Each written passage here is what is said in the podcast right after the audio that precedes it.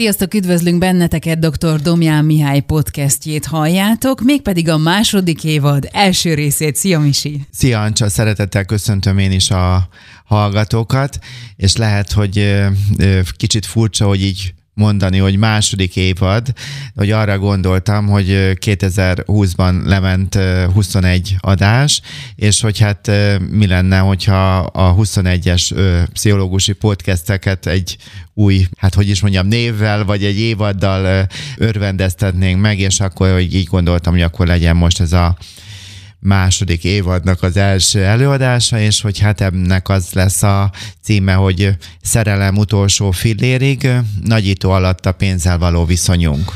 Hát nem egyszerű maga a téma, ugye?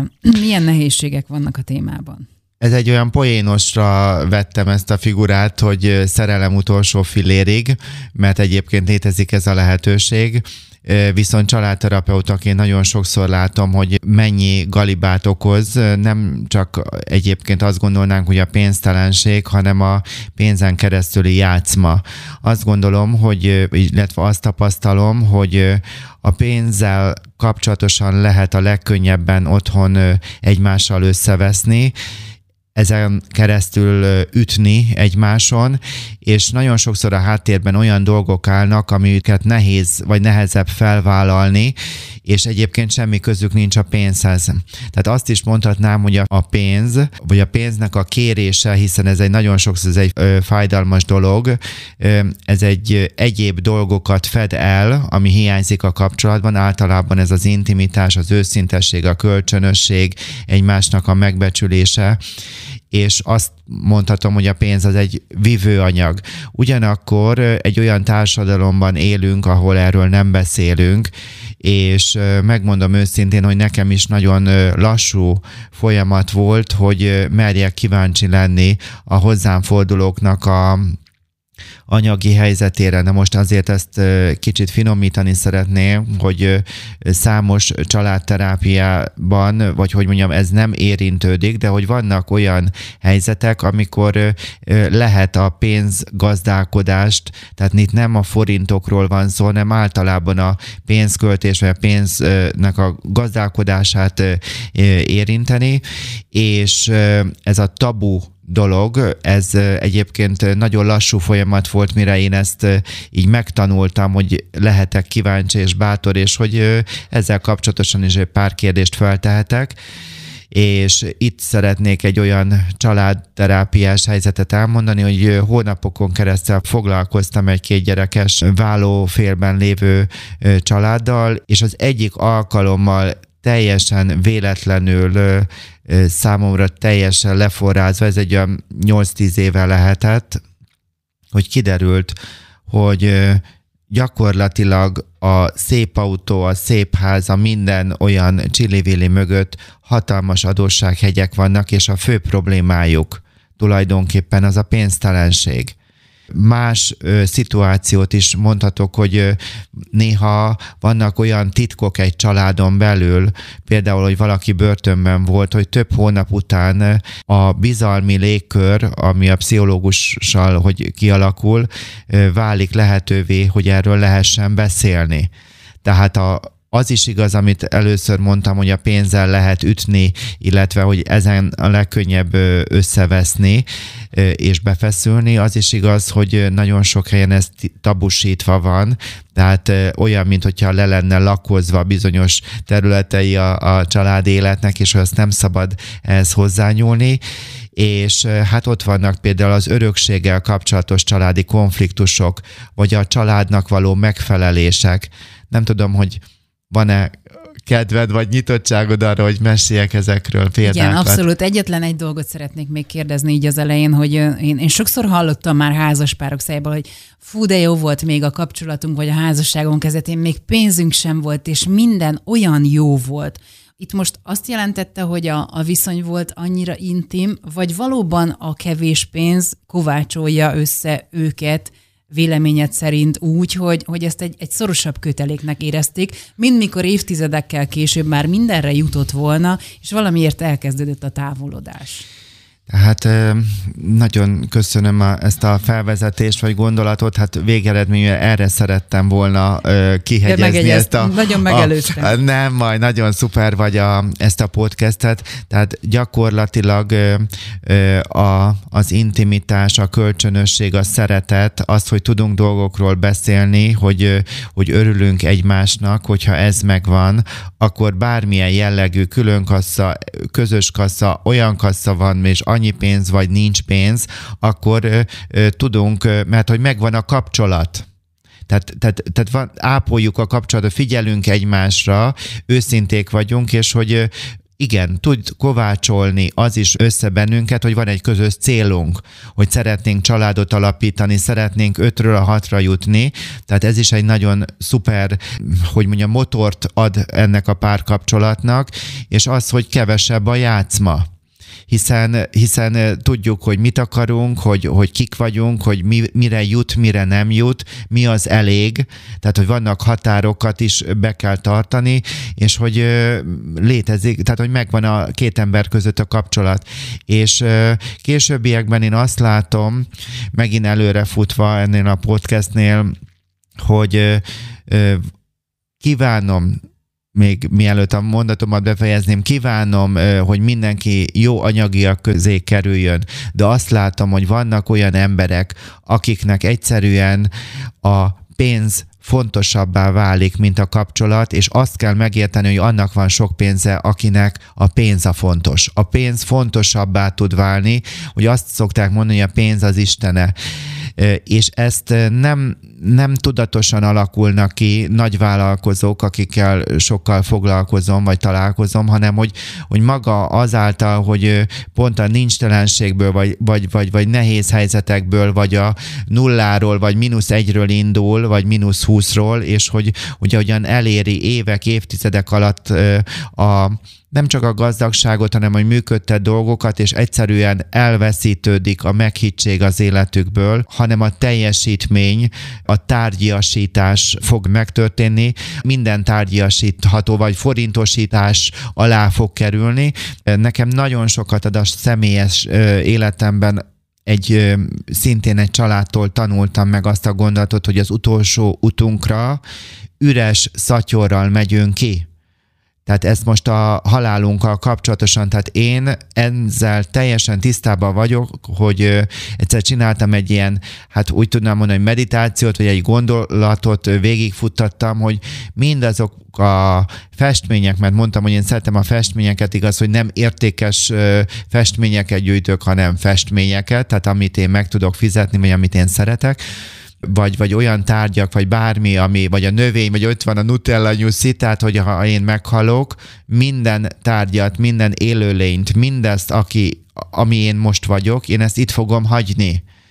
Amikor először ebbe belegondoltam, akkor ez egy csalódás volt őszintén, ha elmondok, hiszen ö, ö, sok mindenért gürcöltem, vagy akartam, hogy létrejöjjön. De hogy évek alatt megtanultam nem túl biztosított életben gondolkodni, hanem az itt és mostban, hogy jól akarom magam érezni. Tehát ezt, ezt szeretném erősíteni ezzel a podcasttel, és hogy tehát elfogadtam, hogy ezt itt fogom hagyni a tárgyi valóságot, de ezzel együtt fontos igaz a biztonság is, meg fontos az is, hogy merjek a pénzen élményeket megengedni, nem csak magamnak, hanem másnak, és ez így helyére tud az ember kerülni egyfajta egyensúlyba, és hogy amivel tovább fogunk az utunkon menni, azok csak a, a szeretetteli élmények, és hogyha itt szabad, akkor még egy, egy könyv élményemet elmesélnék, hogy egy amerikai pszichológus nő, ő haldokló gyerekekkel foglalkozott, és hogy leírja egyik helyen, hogy volt egy leukémiás kis fiú, és, és hogy nagyon rossz állapotban volt, és hogy volt neki még egy ilyen utolsó kívánsága, amire a család nyitott volt, és hogy ő ezt megtették a gyerek érdekében, és a gyerek azt nagyon élvezte, és nagyon boldog volt, és hogy azt írta ez a pszichológus nő, hogy ezután tudta a gyerek megengedni, hogy a szeretet magával vigye. És én ez, ezen a történeten keresztül értettem meg, hogy ami mentén tud az én életem folytatódni a halálon keresztül, azok az élmények, azok a szeretetteljes, örömteli, meghitt pillanatokból fakadó, nem tudom, kontinuitás, hogy most ilyen nagy szót kifejezek, vagy tehát valaminek a folytonossága létre fog jönni, de hogy csak a szeretet tud tovább vinni minket, és, és hogy én ebben hiszek, hogy ennek az elsőbsége, de az is igaz, hogy a pénzen keresztül nagyon sok jó dolgot tudunk megengedni. A biztonság elemi szükséglete az embernek. Hogy jelenik ez meg a családterápiában? Szabad azt mondani, hogy a biztonság, mint emberi szükséglet valamilyen szinten előfeltétele a szeretetnek. Tehát ez azt jelenti, hogy biztonság nélkül nehezebben tud az ember a lelki dolgokkal törődni. Természetesen sokfajta biztonság létezik, beszélünk fizikai, foglalkoztatási, vagy a, tehát van természetesen pénzügyi, családi, erkölcsi, tulajdoni és egészségügyi biztonságról. Na most az a lényege, hogyha sajnos összességében csökken a familiának a biztonság érzete, akkor kihat ez a kapcsolatokra, és egyszerűen a család kimerül. Na most ez egy nagyon fontos dolog, hogy, hogyha ha egy ilyen biztonsággal kapcsolatosan, tehát ez a, ez a kimerülés, hogy mire jut, mire nem jut, tehát hogy meg, meg ez sajnos ez állandósul, akkor, hogy ezt a család mennyire tudja nyíltan kezelni azt, hogy valamire nem jut. És hogy bizony vannak olyan emberek, akik hatalmas veszteségeket éltek át azáltal, hogy volt például a, a deviza ö, ö, hitelezőkre gondolok, vagy egyéb, hogy munkanélkülévé válik. Tehát most, akik hallgatnak minket, nem kell arra gondolni, hogy mindenki egy középosztálybeli rétegben ö, ö, hallgat minket, hanem vannak olyanok, akik nek szenvednek azáltal, hogy, hogy nincs anyagi lehetőségük dolgokra, vagy pedig otthon olyan játszmák vannak, hogy ezért nincs, vagy hogy mondjam, vagy megalázva érzik magukat, de hát majd ezt részletezzük. Még a bevezetőben, amikor mondtam előbb, hogy, hogy a pénzzel kapcsolatosan azért nehéz ez a téma, mert hogy tabusítva van, illetve hogy ezen a keresztül lehet a legkönnyebben összeveszni.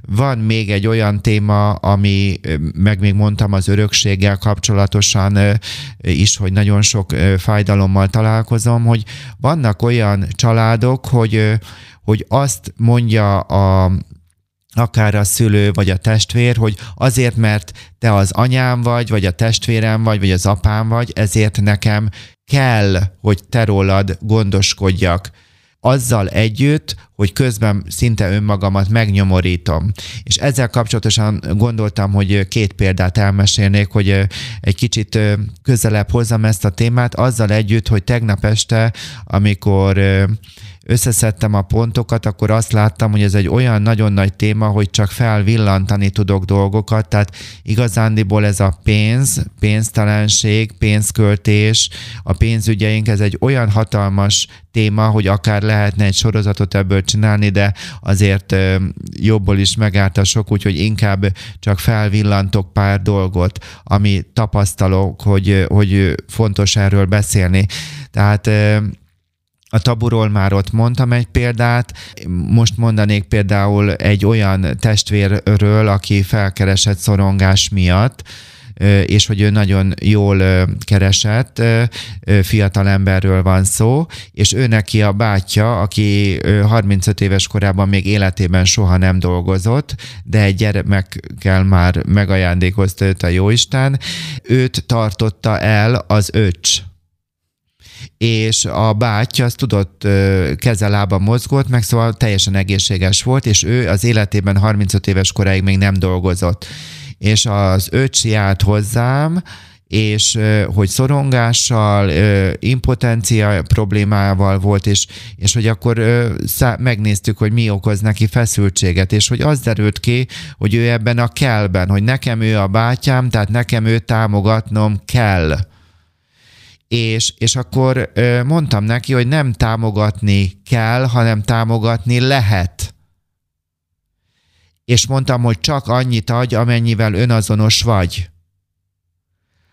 és akkor a következő alkalom, amikor jött, egyszerűen nem akartam ráismerni, hogy, hogy mi történt, és elmesélte, hogy a bátyja megint kért, minden héten lenyúlta, minden héten 50-100 ezer forinttal lenyúlta, és és hogy megint a bátyja jött egy, egy indokkal, hogy miért kért tőle pénzt, és azt mondta neki, hogy nézd ide, 35 ezer forinton van, egyébként 80 valamennyit kért, ez sok évvel ezelőtt volt ez a történet, és, és mondta, hogy annyit tudok, ennyi van nálam, ennyit tudok adni, ha ez elég, elég, többet nem tudok.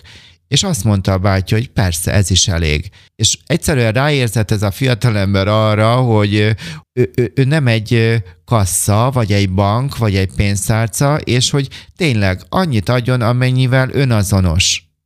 Volt egy férfi, aki járt hozzám, egy jó vállalkozó, ő neki az apja hajléktalan szálon lakott, azzal együtt, hogy egyébként tanárként kiárt dolgozni egy iskolában, tehát tanárként dolgozott egy iskolában, és volt neki még egy barátnője, és ez a férfi minden hónapban 100 ezer forintot utalt az apjának.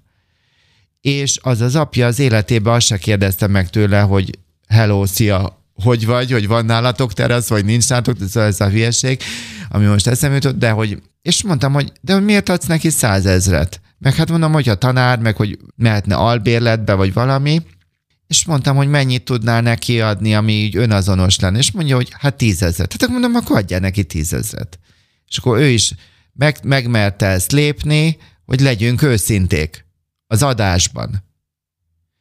És akkor legközelebb jött, és ő is fő volt szabadulva. Tehát mind a két fiatal emberre nem tudtam ráismerni, hogy, hogy, hogy mennyi feszültség. Itt nem csak a pénzről van szó, hanem az a hiedelem, hogy megtört az a hiedelem, hogy azért, mert hogy te nekem a testvérem vagy, vagy az apám vagy, azért nekem kell belegebednem abba, hogy, hogy én mindent odaadjak neked. És hogy amikor az apa megkapta a 10 forintot, hogy az volt a válasz, hogy köszönöm fiam, nekem így is jó. Mondok még egy harmadik példát, hogy egyszer egy édesanyja elmesélte nekem, kérdeztem januárban, milyen volt a karácsonyatok, és hogy elmondta, hogy csak meg tudtam venni azt az ajándékot a gyereknek, amit akartam. És nekik nem volt egyáltalán pénzük. Majdnem azt tudnám mondani, az, hogy az anya a saját ö, ö, kajáján sporolta meg azt a nagyon nagy összegű ajándékot. És mondtam, hogy mit tanítottál ezáltal a gyerekednek, miért nem lehet elmondani egy felső tagozatosnak, hogy erre most nem jut. Tudom, hogy nem könnyű, vagy... Ez a jobbik megoldás egyébként, hogyha, hogyha a gyereket már úgy neveljük, hogyha valamire nem jut, akkor az, azt tudatosítsuk benne? Ö, ö, Ancsa, ö, válaszolok a kérdésre. Te is csak is érzed azt, hogy va, nem csak a pénzzel kapcsolatosan, hogy mi az elég.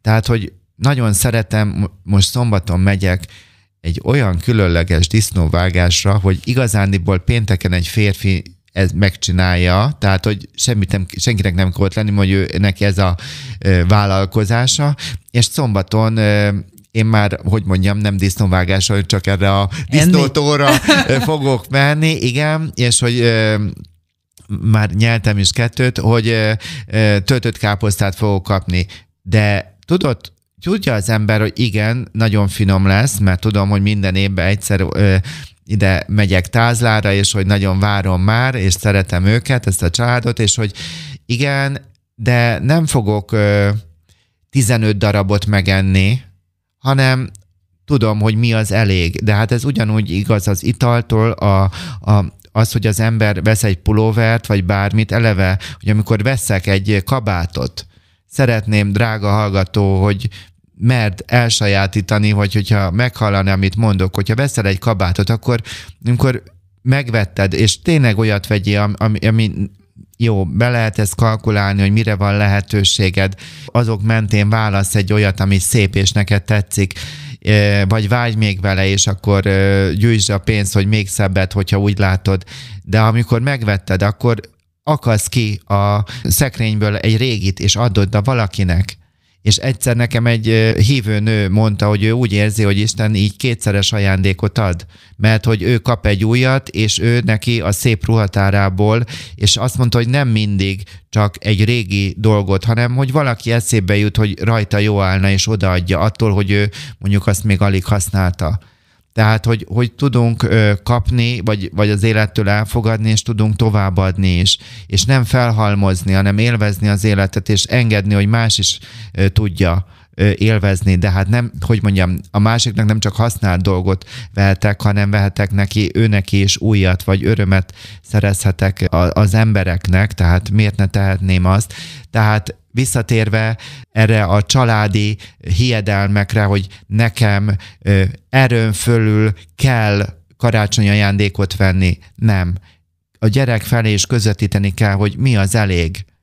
Tehát ezt lehet kiskorától kezdve úgy nevelni, hogy logikus, hogy a gyerek lenne egy asztalon száz darab kinder tojást, mind a százat föl akarná bontani, hiszen azért zseniálisan ki van találva, hogy van benne egy kis játék, igaz? Tehát, hogy mint ugyanúgy, mint a telefonunkat is azért használja a gyerek, mert hogy van benne egy jutalmazó rendszer, igaz? Tehát, hogy, hogy ennek megvan a pszichológiája. A kisgyerek mind a száz kinder tojást föl akarja bontani. Lehet, hogy az első háromba beleharap, de a többiből kiveszi a játékot, de lehet, hogy a huszadik már, már meg se építi, csak kiveszi. Hibás érte? Nem hibás érdekli, kíváncsi, kutatja az új dolgot, új impulzusok érik, minden oké. Okay. Hol van ott a szülő, aki azt mondja, hogy oké, okay, ma egy, egyet kapsz. Tehát, hogy van egy határ, hogy mi az elég, és, és hogy hát ha én szülőként vagy férjként, vagy feleségként, vagy a szüleim gyerekeként azt érzem, hogy én kevés vagyok, hogy én szégyellem, hogy én csak egy darab kinder tojást tudok neked adni ajándékba, vagy, vagy, vagy húsvétra, vagy egyáltalán most egy hétköznapi nap, akkor nekem a magam szégyenével kell foglalkozni, és eljutni oda, hogy őszintén most én erre vagyok képes, én most ezt tudom adni neked. És el lehet mondani, hogy egyébként szomorú vagyok, hogy nem 15 darabot ö, tudok neked ebből adni, vagy nem tudom egy jobb autót, de most bármennyire is nehéz, ezt kell belátni, hogy akár itt most van ez a pandémia, tehát hogy, hogy vannak, vannak itt nagyon erőteljesen ez érint, hogy hogy, hogy anyagilag nem tud úgy vásárolni vagy költeni, és hogy igenis, hogy erről zál kapcsolatosan ö, haragot is érezhetek, szomorúságot, frusztrációt, tehetetlenséget, és hogy ezt fel tudom-e vállalni, és hogy én be tudom-e látni, hogy attól én még szeretni való és értékes ember vagyok, és hol van az optimizmusom hogy csak erről szól az életem, vagy pedig azt mondom, hogy igen, ez most egy nehéz helyzet, megnézem a kapcsolatrendszeremet, hogy azt hogyan tudnám mozgósítani, vagy a munkaügyi központ, hogy milyen lehetőségek vannak, és hogy beleállok, és keresem, és teszem a dolgomat, és ebből a helyzetből tanulok. Tehát akkor, hogyha én, hogy mondjam, akkor tudom azt mondani valamire, hogy köszönöm, nem, vagy hogy ennyi elég, hogyha van egyfajta önbizalmam, vagy hogy, hogy merek ö, átgondolni magamban is, amit állandóan ezekben a podcastekben mondom, hogy, hogy én, én, én magammal szoktam beszélgetni, hogy mi a jó nekem, hogy mit akarok, miért, mire születtem, mi az életemnek a célja, vagy mi a 2021-nek a célja, és hogy ebben igenis, hogy anyagi részre nézem, hogy legyen valami fajta biztonság, valami alap, valami megtakarítás, ez is nagyon sok embernél nincs, és nem csak azért nincs, mert mondjuk keveset keres, hanem akár mennyire sokat keres, ő akkor se 100 forintból százat költ, hanem 110-et, ezzel semmi gondom nincs, mert övé a felelősség. Tehát én itt, itt, amit fogok ebben a podcastben érinteni, nem magyarázkodom, hanem én elfogadom, hogy ez is egy minta, és mindenki azt tudja követni, ahol tart de hogy fontos ezeket a tabu, ne, ne tabusítsuk, merjük vállalni, hogy én attól, hogy neked kevesebbet veszek, lehet, hogy én is, ez nekem egy csalódás, de hogy akkor ezt mondjam ki, és hogy azt mondjani, hogy igen, most erre telik. Vagy nem tudom, szerinted? Ja, persze, persze. Tehát, hogy én ezt alkalmazom otthon, hogy, hogy akár a gyermekkel szemben, és azért kérdeztem, hogy ez jó vagy rossz megoldás ilyenkor. Hogy én neki is el szoktam mondani, hogy most erre telik. Azt én elhiszem, hogy másnak, az osztálytársaidnak van olyan, akiknek többre telik, de nekünk értsd meg, hogy ennyi. De én azt gondolom, hogy ez a felelősség teljes élet, tehát az, hogy vannak határok, és, és ezt a szülőnek meg kell tudnia tanítania a gyereknek, és hogy önmagunkban is, tehát hogy az a fák nem nőnek az égig. Tehát, hogy, hogy akármennyire jólétbe vagyunk, vagy valahogy akkor is meg kell érteni, hogy van egy plafon. Ez most megint a másik véglet, tehát ez megint lehetne egy, egy podcast egyébként arra, hogy akár de nem akar, tehát lehetne egy olyan podcast, hogy mondjuk csak a, a, a, a felső rétegnek szóló podcast, hogy, hogy látom a, igaz, nagyon sokan, hogy mondjam, egy jólétben keresnek fel, és, és hogy, hogy, hogy ő még mindig nyomja a munkát úgy, mint hogyha kenyére kellene, és, és nem, nem meri a pedáról felvenni a lábát, és nem mer sebességet váltani, és nem tudja belátni, hogy, hogy a fák nem nőnek az égig, és hogy neki akárhol tart az életbe, bármennyire gazdag, ott is van egy határ, amit el fog érni, és hogy nem a pénzt lenne érdemes egy szint fölött nyomni, hanem odafigyelni önmagára és a többire és hogy annyira, annyira teljesítményközpontú világban élünk, és ez a pénzen keresztül nagyon sokan így mérik meg a másikat is, meg magukat is. És hogy ez egy elidegenedés van, egy tárgyasítás, és hogy én tehát szeretném azt mondani ebben a podcastben, hogy fontos a pénz, és hogy, hogy figyeljünk akár erre a megtakarításra, vagy hogy mi az elég, és hogy vállaljam fel a, a negatív érzéseimet, vagy az örömemet, vagy hogyha megengedhetek magamnak egy drága kabátot, akkor ne az olcsót választanom, ami tetszik. Tehát, hogy ami belőlem jön, hogy, hogy tudjak örülni, mert a pénz az egy élményt tud adni. Tehát hányszor mondom azt családterápiában, hogy mire tudnák költeni a pénzüket? Tehát, tehát, tehát kell egyfajta megtakarítás, persze, de, de hogy egyébként, hogy, hogy, hogy mersz engedni magad, mere, mered-e, tehát hogy megajándékozni magad, vagy a másikat dolgokkal. Úgyhogy azt gondolom, hogy fontos ez a téma, hogy, hogy valakit arra tudok biztatni, hogy gondolja át, hogy, hogy, hogy a megtakarítás. Valaki azt, hogy vállalja fel az érzéseit, merjen, merjen örülni dolgoknak, vagy merje felvállalni a, a nemet. Mutasd meg a pénzzel való viszonyodat, és megmondom, hogy ki vagy. A pénzzel kapcsolatos mintákat a családunkból hozzuk, ezt a szavaink is hordozzák. Milyen tapasztalataid vannak erről pszichológusként?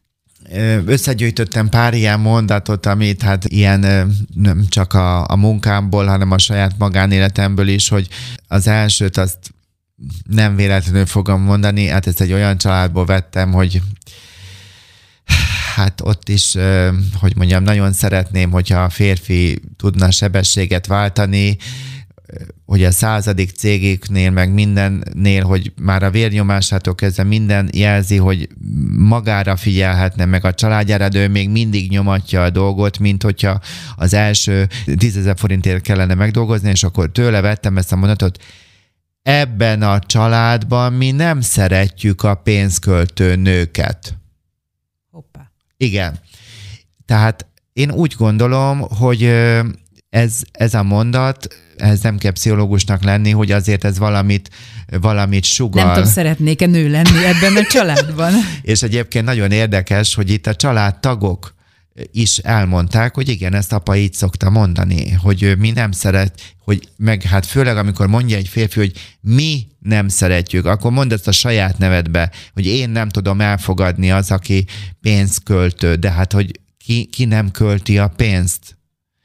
Tehát ez is egy nagyon gyakori, akkor ilyen, hogy vannak hölgyek, akik azt mondják, hogy aki elfogad, az kiszolgáltatott. Én nem leszek soha többé egy férfinek kiszolgáltatott, én soha nem többé nem, nem tudok, nem fogok elfogadni tőle. Nekem te pénzzel engem, te nem veszel meg.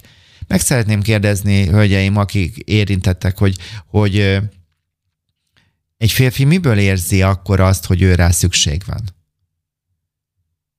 Mi ő egy biodíszlet, vagy, vagy mihez kell, hogy csak egy gyerek elkészítéséhez, bocsánat, macska körömmel? Vágyna egy hölgy arra, hogy őt megajándékozzák, de ugyanakkor van egy ellentétes dolog, hogy, hogy nekem te ne hagyd semmit, majd én megoldom, majd én megcsinálom. Tehát, hogy ez az ambivalencia. És akkor csodálkoznak, hogy úgy magányosak, vagy szorongóak, vagy nem tudják, hogy merre van az előre. Miért van ez? Mert hagynom kell magamat szeretni, és ez azt jelenti, hogy a múltbeli szenvedések is előjöhetnek, hogy igen, sérülhetek, igen, sérülhetek, de ott a két lábam, és majd felkelek a gödörből. Tehát miért ne, hogyha valaki nekem akar adni egy ajándékot, vagy egy bókot, hát ezt meg kell tanulnom kezelni. Ez is lehetne egy külön podcast, tehát most csak rövidítek. Akkor van egy ilyen ö, családi minta, aki fizet, az az úr. Miért? Miért gondoljuk azt, hogy attól, hogy valaki kifizetett egy ebédet, vagy nem tudom, felépít valamit, hogy akkor ő róla szól, akkor minden. Miért? Ő neki is kellenek partnerek te ezt tudod beleadni, én meg em ezt tudom beleadni. Mindenki beleadja maga részét. Vagy így gondolkodunk, a partnerséget keressük, vagy pedig megint egy aláfölé rendeltségben. Azért, mert hogy én fizetek, akkor az bármiben én fölét kerekedek? Nem. Van-e ebben a kapcsolatban kölcsönös megbecsülés? Ha van, akkor én is fizethetek, mert mondjuk nekem az van, vagy te, vagy, vagy ahol, akinek van rá lehetősége, de ez ha van megbecsülés kölcsönösen, akkor ez nem számít. Ha nincs, akkor meg minden számít. És akkor ebbe is bele lehet kapaszkodni. Akkor van, eszembe jut több olyan hölgy, akinek azt mondja nekem, hogy nekem a pénz a szeretet nyelvem. Én ezt is elfogadom. Én ezzel a podcasttel azt szeretném közvetíteni, hogy mindenki azt ér, amit akar. Én csak elmondok gondolatokat. Ha valaki úgy érzi, hogy ő a Louis Vuitton vagy a Michael Kors táska, ő neki ez okoz örömet, én örülök neki, hogy neki ez okoz örömet, semmi bajom nincs vele. De nagyon sokszor az az igazság, hogy bizonyos kívülre magunkra aggatott cuccok, vagy autók, vagy bármi valamilyen belső hiányt fednek el, az is igaz, hogy lehet egy Michael Kors táskát is szeretni, mert azt mondja, hogy ön szeretem a szépet, és nekem ez a modell az, ami az enyém, vagy ami a hozzám legközelebb áll. Tehát el tudom fogadni a márkát, de van egy önismeret, van-e mögötte, hogy én azt gondolom, hogy felöltözök egy millió forintos ruhába, és akkor én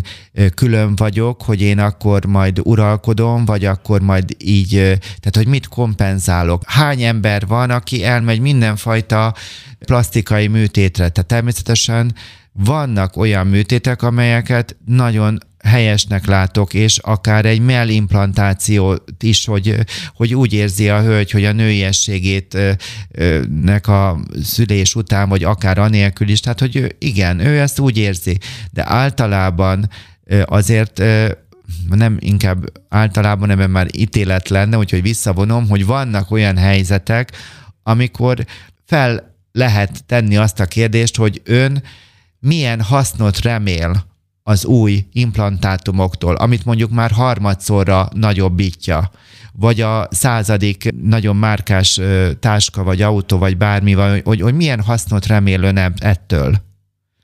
Tehát kívülre élek, valahol kell is kívülre is élni, vagy pedig, hogy belül rendben vagyok önmagammal, keresem a megelégedettséget, és, az, és a kapcsolataimnak, a szeretetnek, ami majd magával tud engem vinni, mert a táskák, meg az autók, meg a házak, meg a festmények itt maradnak, hanem hogy tudtam-e megbecsülni, szeretni, támogatni, biztatni, tudtam-e adni az embereknek, amit adtam, ők el tudták-e örömmel fogadni, hogy egy szerves része voltam ebbe a társadalom. Ha igen, akkor én akárhány éves vagyok, én kész vagyok. Én most, most amit, amit mondok, ez, ez nem azt akarom mondani, hogy én kész vagyok meghalni, tehát nem ezt akartam mondani, hogy én élni akarok, de én így élek, hogy én kész vagyok.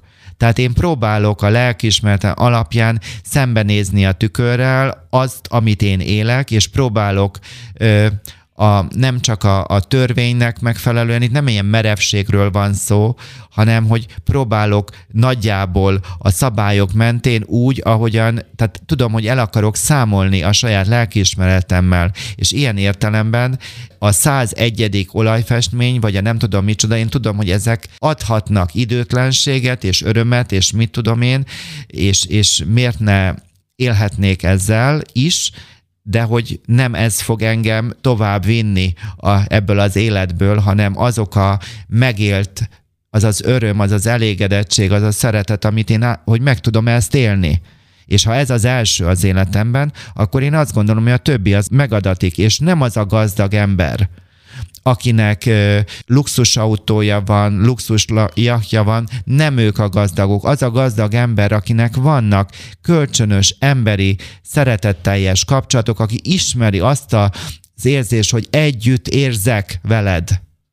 Együtt érzek magammal, hogy próbálja önmagát, tehát, hogy mondjam, önmagunkon keresztül szeretjük a világot. Ha én nem ismerem a Domján misét, nem próbálom meg erősíteni magamat, akkor hogyan tudnék itt bárkit erősíteni? Tehát ez egy teljesen hiteltelen dolog lenne, hogyha én egyébként nem egy olyan életet élnék, amiben nekem van öröm, de nekem van örömöm. És egyébként ezért nem érdekel, hogy ki mit mond, mondjuk, tehát természetesen nagyon köszönöm a, a podcasteket, Ancsa, nem tudom, mondtam, hogy Ausztráliából is, igen. Igen, igen. igen. köszönjük szépen. Köszönjük szépen. Egyébként, ha hallgat minket valaki, akkor meg szoktam nézni, hogy hány országból um, hallgat, és nagyon izgatna, hogy Panamából ki az. Tehát nagyon sok világ minden részéről hallgatnak minket, de oda egyszer úgy el szeretnék menni, és hogy úgy, úgy elképzelni, hogy valaki Panamában magyar nyelven hallgat egy podcastet, szóval mindegy, hát valaki... Ezt is láttad, hogy ott, ott is hallgat. Igen, mert az Ankor, ha valaki akar na, podcastet indítani, akkor el, el tudom mondani most, hogy hogyan tudja megcsinálni. Van egy ingyenes applikáció, az a neve, hogy Ankor, és oda lehet feltölteni a hanganyagot. A Spotifyhoz kell előfizetés, tehát azt nem lehet megúszni, és akkor, ha az ankora feltöltöd a hanganyagot, én harmadszorra vagy negyedik podcastnél tudtam megtanulni, hogy addig a nagyobbik keresztfiam segített nekem, mert hogy hát tök hülye voltam ehhez, és de hogy ha meg tudtam tanulni, akkor más is, és, és akkor az ankorra, amit feltöltesz, ott egyébként lehet szöveget is, tehát igaz, úgy van, hogy ha bárki minket hallgat bármelyik platformon, akkor ott meg tudja nyitni az ehhez kapcsolódó blogbejegyzéseket, illetve hát szeretnénk mind a ketten, úgyhogy az Instagramon is bekövetnétek bennünket, nos, szóval tehát, hogy elérhetők vagyunk, és akkor ankorra föltöltöd, akkor onnan egy pár órán belül a Spotify, az Apple, Google Podcast és még öt vagy hat helyre felteszi a, ez a rendszer, és ott lehet látni az ankornak a, a, a statisztikáján keresztül, hogy kihallgat minket.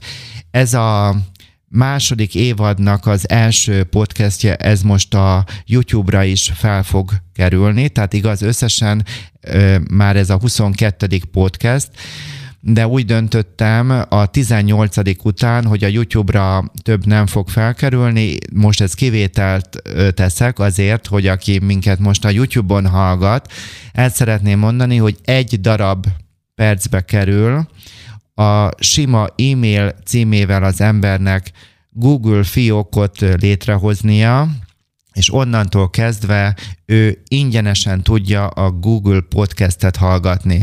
Tehát azt gondolom, hogy én azért már nem akarok fizetni, hogy a YouTube csatornát, mert magát a YouTube-ot is elsősorban az idősebb korosztály hallgatja, fiatalok, és igaz, látom a statisztikát, hogy a Spotify, Apple és a Google podcastet használják, és hát ezért ebbe az irányba fogok elmenni, de hogy aki minket most a YouTube-on hallgat, ő, téged is, kedves hallgató, akárhány éves vagy nagy szeretettel köszöntelek, és hogy ezt a Google fiókot semmi fajta tudás nélkül írt be a keresőbe, hogy Google fiók létrehozása, ott meg tudod csinálni, pár kattintásra, és utána tudod a Google podcasten hallgatni a mi adásunkat. Na, szóval egy kicsit most elmentünk, és akkor ott láttam a statisztikában ezt a, ez a Panama, ez nagyon izgat engem, hogy vajon, vajon ki lehet az. A szerelem utolsó fillérik cím mire utal?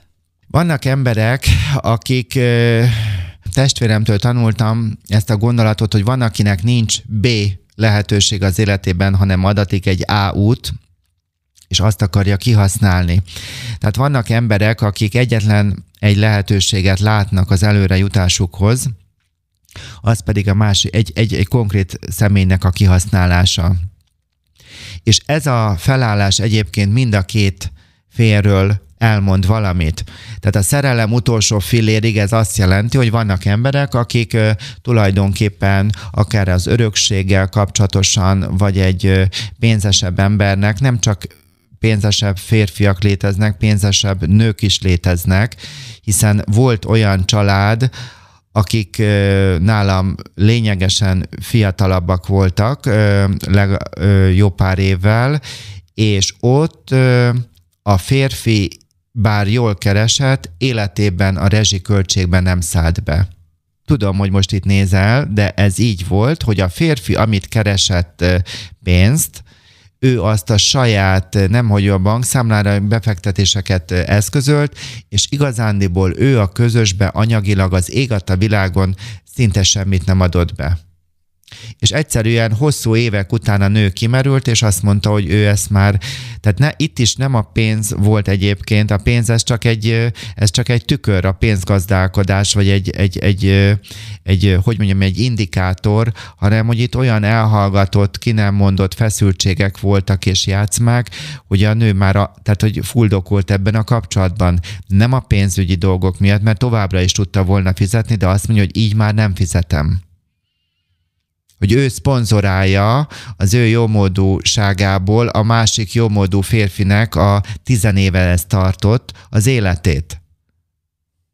Tehát nem csak egy férfi tarthat el egy nőt, hanem egy nő is, és, és itt most nem az eltartásról van szó, hanem a szerelem utolsó fillérig. Tehát, hogy vannak ilyen emberek, és, és hogyha nézzük a celebeket, akiket szintén elfogadok, hogy ő meg ott tart, és hogy vannak olyanok, akik, akik ilyen kívülről nagy kontrasztot mutat, hogy nagyon fiatal, nagyon idős, vagy akár hogyan tudnám mondani, hogy széltébe, hosszába, centiméterben, meg mindenben nagyon eltérőek. És hogy, hogy, hogy vannak olyan emberek, akik nem csak a celebeknél, hanem hogy akár indulhat egy kapcsolat kölcsönösen és jól, és hogy évtizedek alatt eljutnak oda, hogy az egyik fél teljesen elhanyagolja magát, és állandóan kvázi szponzorálja a másiknak a nagyon jó megjelenését azt is lehet mondani, hogy egyes ilyen felállásokban a másiknak a jól kinézésén keresztül élem meg, vagy élem ki a saját felsőbbrendűségemet, tehát tulajdonképpen tárgyasítom.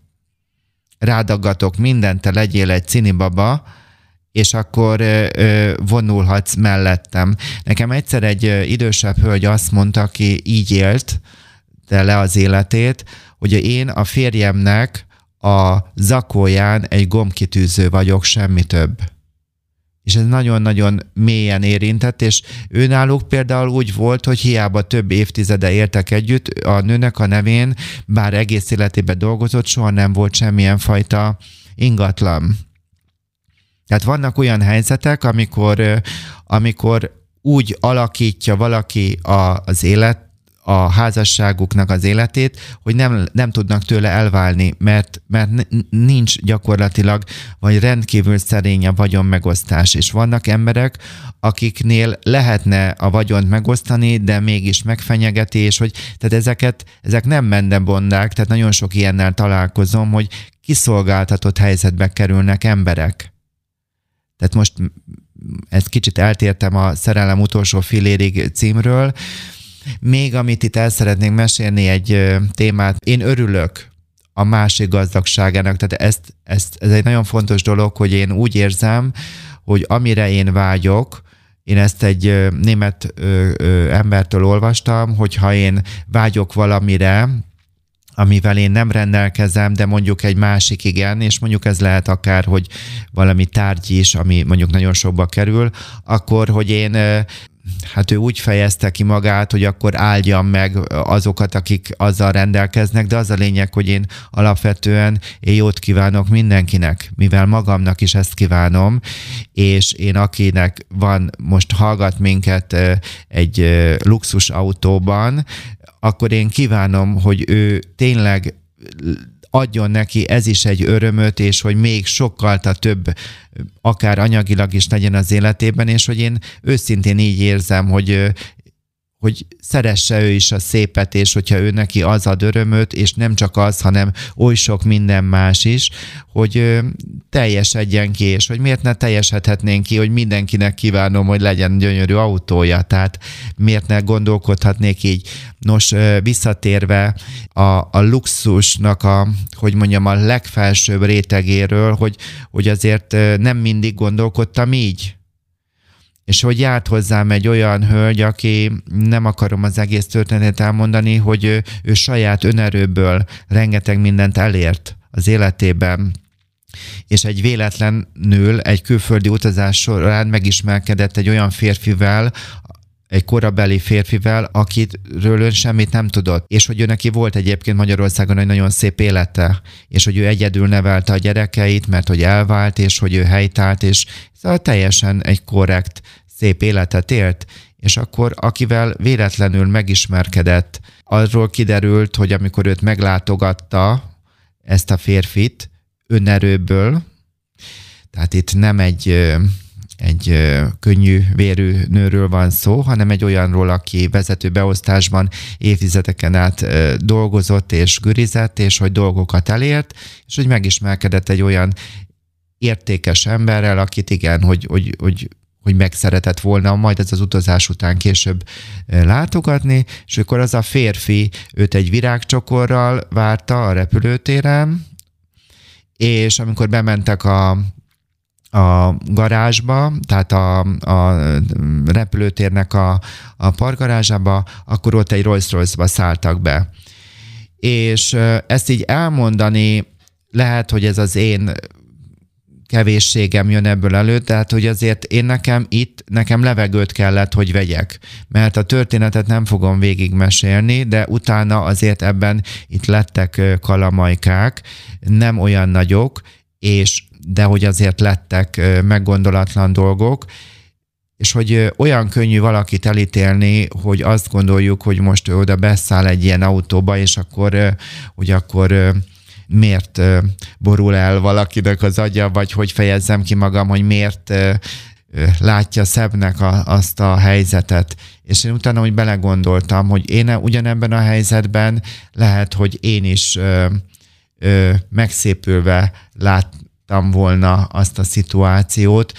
Nem történtek nagy negatív dolgok, tehát itt egy nagyon jó felépített életről volt szó, hogy de utána egy kevésbé szerencsés dolgok azért, vagy tanúságok megtörténtek a hölgy életében, de hogy, hogy olyan könnyű ítélkezni azért is, hogyha valakinek nincs, igaz, hogy hallgat minket, és akkor, hogy ő azt vannak sajnos néha olyan politikusok vagy személyek, akik lenézik azokat, akiknek kevesebb van, és azt is annyira könnyű elítélni, akinek meg sok van. Tehát én, én nem mindent feketén vagy fehéren látok, és hogy én elfogadó vagyok, vagy próbálok támogató lenni. Inkább nekem az volt a vakfoltom, amikor egy ilyen túlságosan magas lehetőségekkel megáldott helyzetben, hogy akkor, hogy, hogy volt bennem egy ilyen ki nem mondottan egy ilyen rejtett kritika, és hogy ezen a hölgyen keresztül értettem meg, hogy, hogy, hogy nem. Vannak szituációk, amik álombeteljesítőek, vagy ami olyan, ami úgy érzik az ember, hogy így nem tudom, ez egy ilyen kiteljesedés, vagy valami, és hogy ezt is el lehet fogadni. Úgyhogy én bennem ez van, hogy, vagy én ezt, ez a hitvallásom, amit, mert ez a német könyvben is mondtam, hogy amire én vágyok, azt én akarom elérni, és hogyha más ilyennel rendelkezik, akkor én tudatosan én neki jót kívánok, hogy ő neki, mondjuk aki többen hallgatnak podcastet, mint, mint ö, minket, akkor én azt kívánom, hogy őket még többen hallgassák. Tehát, hogy nem a rivalizáció, a verseny, vagy a leértékelés mentén gondolkodom, hanem tudatosan azt gondolom, hogy mindenki találja meg a maga örömét. De nem mindig voltam ilyen.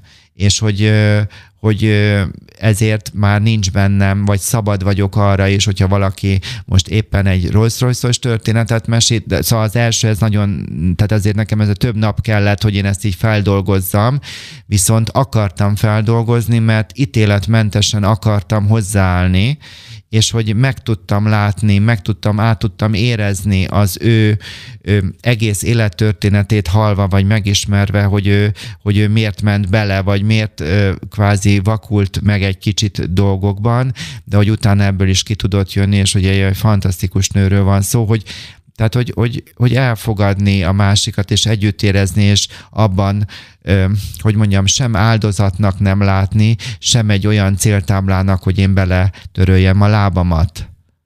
Tehát ez a pénz, pénztelenség rendkívüli tükör olyan értelemben, hogy, hogy tényleg milyen ember vagyok. Igaz? Tehát, hogy most, most valakinek van valamilyen, valamilyen Miért nem, miért nem lehetne, hogy örömmel kívánom, hogy vagy ha kevés van neki, akkor igaz, az is igaz, hogyha halat adok, akkor nem tanul meg horgászni, de hogy foglalkozhattam két évig hajléktalanokkal, és hogy hányszor volt úgy, hogy úgy jöttem el a hajléktalan szállóról, hogy engem ajándékoztak meg ők, mert hogy olyan azzal a nyíltsággal, őszintességgel, hogy olyan meglátásaik voltak bizonyos dolgokról. Miért gondolom én, hogy én több lennék, mint egy hajléktalan? Mit, mit, mitől lennék több? Ugyanarra vágyunk, arra, hogy szeretve legyünk, hogy tudjunk szeretni, hogy ez a kölcsönös megbecsülés legyenek kapcsolataink, és én miért gondolom, hogy én nekem van több pénzem, azzal én több lennék. Meg mindig azt szoktam a tesómmal szoktuk beszélni, hogy akkor, amikor a, volt a kuláklista, és a saját családunkban, hogy az apai ágon a domján papáéknak menekülniük kellett azért, mert hogy ő MÁV tiszt volt, mert a MÁV tiszt az egy ilyen nagyon negatív dolog lett, amikor bejöttek az oroszok, és akkor egy magas pozícióból segédmunkás lett, akkor a másik ágon, hogy hogyan vesztették el a földet, hogy hogyan nem csak a földet, hanem a házakat, meg mindent, hogy a 103 éves korában elhunyt nagynéném, ő hogyan kezdte egy, egy ablaktalan kamrában az életét nulláról, és akkor azt gondolom, hogy nagyon sok alázat kell a, a pénzügyi dolgainkhoz, mert én, én ez nekem mindig előttem van, hogy attól, hogy nekem most jó, ezt becsüljön meg, és ennek örüljek, és igenis, hogy a pénz élményeket tud adni, és hogy engedjek neki, engedjen folyni a pénzt, mert nem tudhatom egyébként, hogy nem én is megismétlődik, hogy elveszítek mindent. Én nem félek ettől, mert ahogyan a nagyszüleim mind a két oldalról föl tudtak állni így vagy úgy, de hogy túlélők kiváltak, és hogy meg tudták élni, és meg tudták valamilyen szinten oldani a dolgokat. Én érzek magamban egy optimizmust, egyfajta önbizalmat, hogy én is megfogom, tehát nem félelem van bennem, hanem optimizmus, viszont tehát tisztán látom azt, hogy mai nap van, itt akarom jól érezni magam, és lehetséges, hogy ez elmúlik illetve mindenféleképpen elmúlik a tárgyi világ, így vagy úgy, és lehet, hogy ez még az életemben fog megtörténni.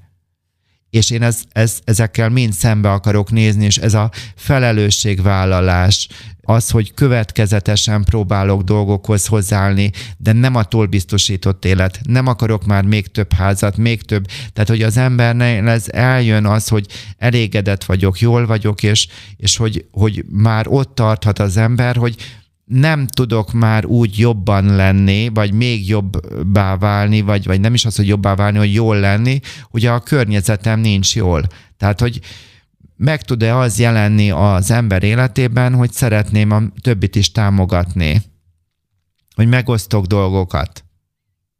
Igaz? Tehát, hogy hol van ez a társadalmunkban? Hát nyomokban tartalmazva van, mint ahogyan szokták mondani, hogy a, egy csokinál vagy bármire rá van írva, nyomokban tartalmazhat magyarot. A pénzügyi döntéseink zöme egyáltalán nem racionális. Mit jelent ez a gyakorlatban?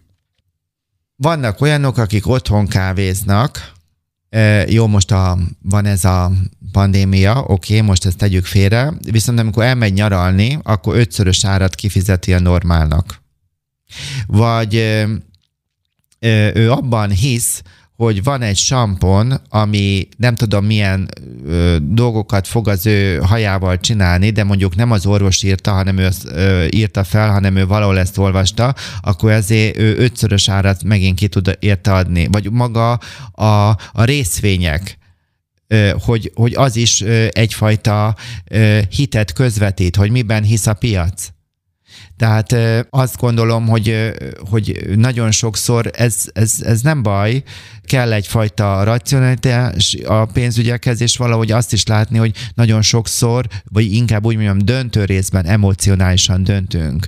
És hogy ott van a, a maga a, a médiának a szerepe, hogyan befolyásolja, hogy, hogy hogyan néz ki, hogy mit érez, mit gondol, mit, mire költs, és hogy ez egy fogyasztó társadalom.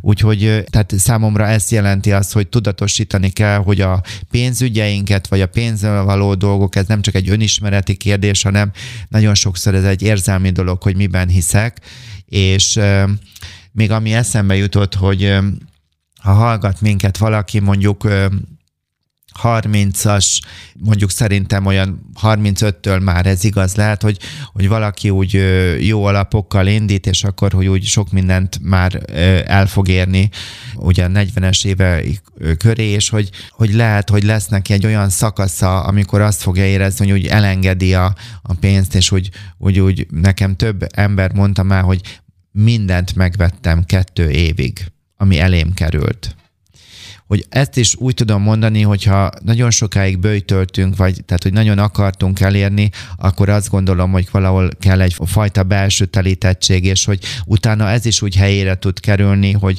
tudod is engedni folyni a pénzt, ugyanakkor van egyfajta racionalitás is az ember életében, de nem tartom negatívnak egyébként ezt a pénzköltés, vagy hogy folyjon, és, és azt is gondolom, hogy valahol ahhoz, hogy a gazdaság működjön, ahhoz az is kell, hogy akinek sok pénze van, az sokat kölcsön, és, és hogy olyan termékeket vagy szolgáltatásokat is vásároljon, ami prémium. És hogy azt látom, hogy a klienseimnél, hogy nagyon soknak van problémája azzal, hogy mindenkire költ, csak önmagára nem. És a végén pedig mindenki gyógyszerre fog így költeni. Tehát, hogy, hogy, hogy időben, hogy vannak dietetikusok, vagy akik az étkezéssel kapcsolatosan adnak tanácsot, vagy akik edzők, vagy tehát a, hogy, hogy hogyan mozogjunk, vagy a lelki egészségünktől kezdve, tehát rengeteg fajta masszástól kezdve, tehát hogy merjünk költeni magunkra, és hogy, hogy elfogadni, hogy tehát még egyszer mondom, az utolsó útunkra üres szatyorral megyünk, de nem mindegy, hogy a szívünkben milyen élmények lesznek. És lehet, hogy ezt pont a pénznek köszönhetjük úgy is, hogy másnak okoztunk vele örömet. De hogy magunknak is tanuljunk meg, magunknak karácsonyi ajándékot venni, amit már vettünk, és stb. dolgokat. Mi van a házi munkával? Hol van annak az értéke? Ha valaki azt gondolja, hogy köszönöm ezt a kérdést, hogy csak a a pénznek van értéke, és hogy a házi munkának nincs, ez is egy nagyon tipikus családterápiás helyzet, akkor föl kell venni egy bejárónőt, egy takarítónőt, egy kertészt, nem tudom mindenkit, és meg kell nézni, hogy annak mennyit fizet az ember, és akkor az az értéke a házi munkának. Ennyi. Tehát nem kell ezt túragozni, és hogy mennyire, mennyire megalázó, édes jó Istenem, amikor mondják, hogy tehát te nem csinálsz otthon semmit. Hát ha semmit, akkor egy hétig menjen el az apuka, vagy az anyuka, mert fordítottra is van ö, igaz ö, példa, hogy akkor menjen el ö, szabadságra, ő legyen a gyerekkel, vagy gyerekekkel. És akkor szokták mondani, ja, hát én egy órát sem bírnék velük. Ja, hát akkor, akkor, az, akkor az mégiscsak érték.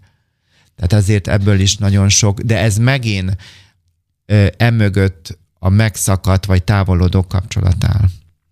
Mi van akkor, ha az egyik fél szinte semmit sem keres? Igen, ez is egy nagyon gyakori családterápiás helyzet. Mind a kettő oldalra látok példát, természetesen több van úgy, hogy csak a férfi keres. Pozitív példát mondanék. Van olyan család, ahol a apuka elmondja, hogy elmondta, hogy ő tudja, és ő hálás azért, hogy neki az a felesége, aki, és hogy ő tudja, hogy ő nem tudott volna ennyi mindent elérni az életében, gyárat építeni és mindent, hogyha nem az a felesége, aki. És hogy ő tudja, hogy ez az a biztos alap, amit ő érzelmileg megkap a feleségétől, ez adta meg neki a lehetőséget, hogy szárnyaljon. És a feleség egyébként pedig háztartásbeli, aki egyébként egy királynőnek tartja magát, és ő egyáltalán nem érzi kevesebbnek magát, mint a férje, mindenki teszi maga dolgát, tehát mindenki, tehát hogy mondjam, befizetője, most a befizető nem pénzről van szó, tehát hogy teszem a, teszem a dolgomat. Az a szabály általánosságban, hogy aki, ha valaki sokkal kevesebbet keres, akkor ő a gondoskodásban vagy a meghittségben adjon többet. Tehát volt olyan ö, házaspár, ahol még nem volt gyermek, és a nő sokkal többet keresett, mint a férfi, de a férfinek sokkal több szabad ideje is volt. És akkor igenis, hogy a férfinek erről tudtunk beszélni, és akkor rájött arra, hogy ő is bevásárolhat, vagy takaríthat, vagy bármi, és akkor mondhatna valamelyik hallgató azt, hogy úristen, hogy mennyire nőies. Mitől lenne ez nőies? Közös megegyezéseken alapul a 21. századi párkapcsolat, nem pedig a száz évvel ezelőtti mintán. De ha természetesen valaki, mondhattam volna ilyen poénos dolgokat, hogy ő milyen ruhákba otthon jár, mintha száz éve ezelőtt lennénk, és ő úgy gondolkodik, én nekem ez nem fáj. Mindenki azt csinál, amit akar, de úgy gondolom, hogy a közös megegyezéseké a jövő, és igenis, hogy lehet egy olyan helyzetben is, hogy én, én most nem tudok neked, mondjuk te adnál nekem, kifizetnél valamit, és akkor én nem tudom neked azt most anyagilag viszonozni, viszont elmegyek és tavasszal felásom a kertet nálatok. Tehát, hogy valamit én is akkor próbálok adni, és hogyha ez megvan, akkor ez tökéletesen tud működni, és hálásak tudunk lenni, hogy milyen jó, köszönöm, hogy eljöttél, köszönöm, hogy adtál, és, és, és erősödik a kapcsolat.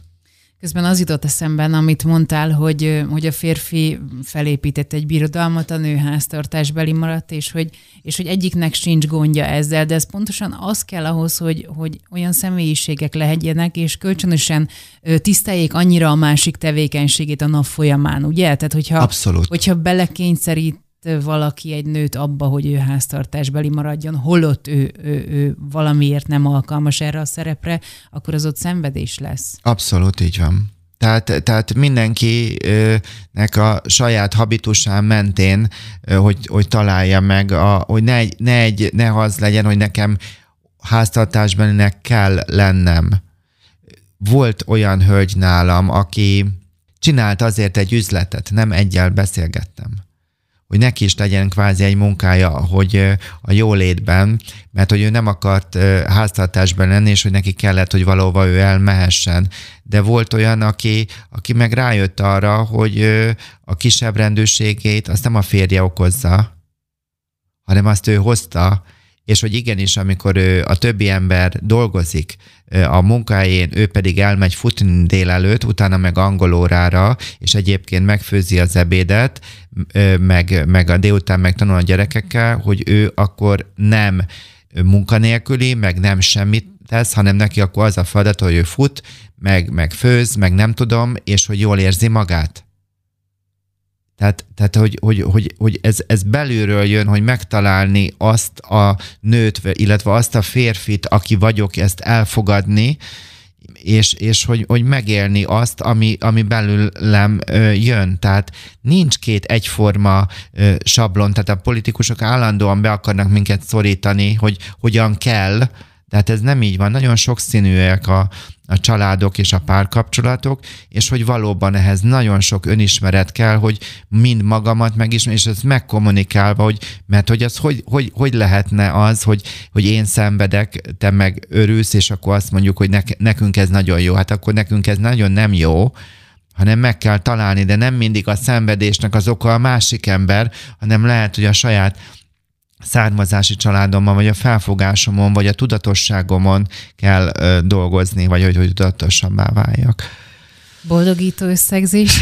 igen, igen, igen. Hát ö, írtam ki egy olyan ö, blogbejegyzést, hogy a pénz mindaddig értéktelen, amíg nem osztjuk meg a pozitív hatásait mindazokkal, akiknek szívünkön viseljük a sorsát és ez Tony Robbins-tól való, és hogy én azt kívánom, hogy legyenek személyek, dolgok, ügyek mindannyiunk életében, akiket, amiket a szívünkön viseljük, az ő sorsukat, és azt gondolom, hogy így meg fogjuk találni azt az egyensúlyt, ahol tudok bővelködni, szűkölködni, tudok adni, elfogadni, költeni, megtakarítani, és továbbra is erősíteném, hogy a első a kapcsolat, első a szeretet, második a pénz, de a pénzzel nagyon sok jó élményt tudok venni, tehát hogy, hogy, hogy nagyon sokat tudok pozitívan mind magam, mind másik számára okozni,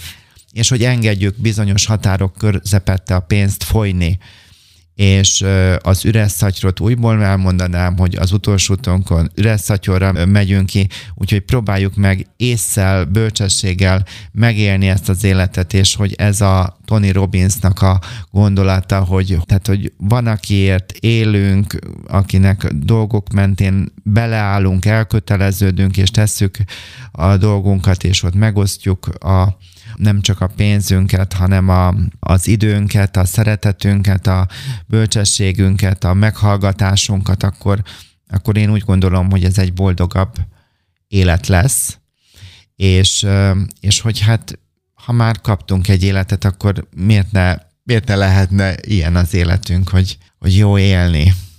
Legyen így. Köszönjük szépen. Köszönöm a figyelmet.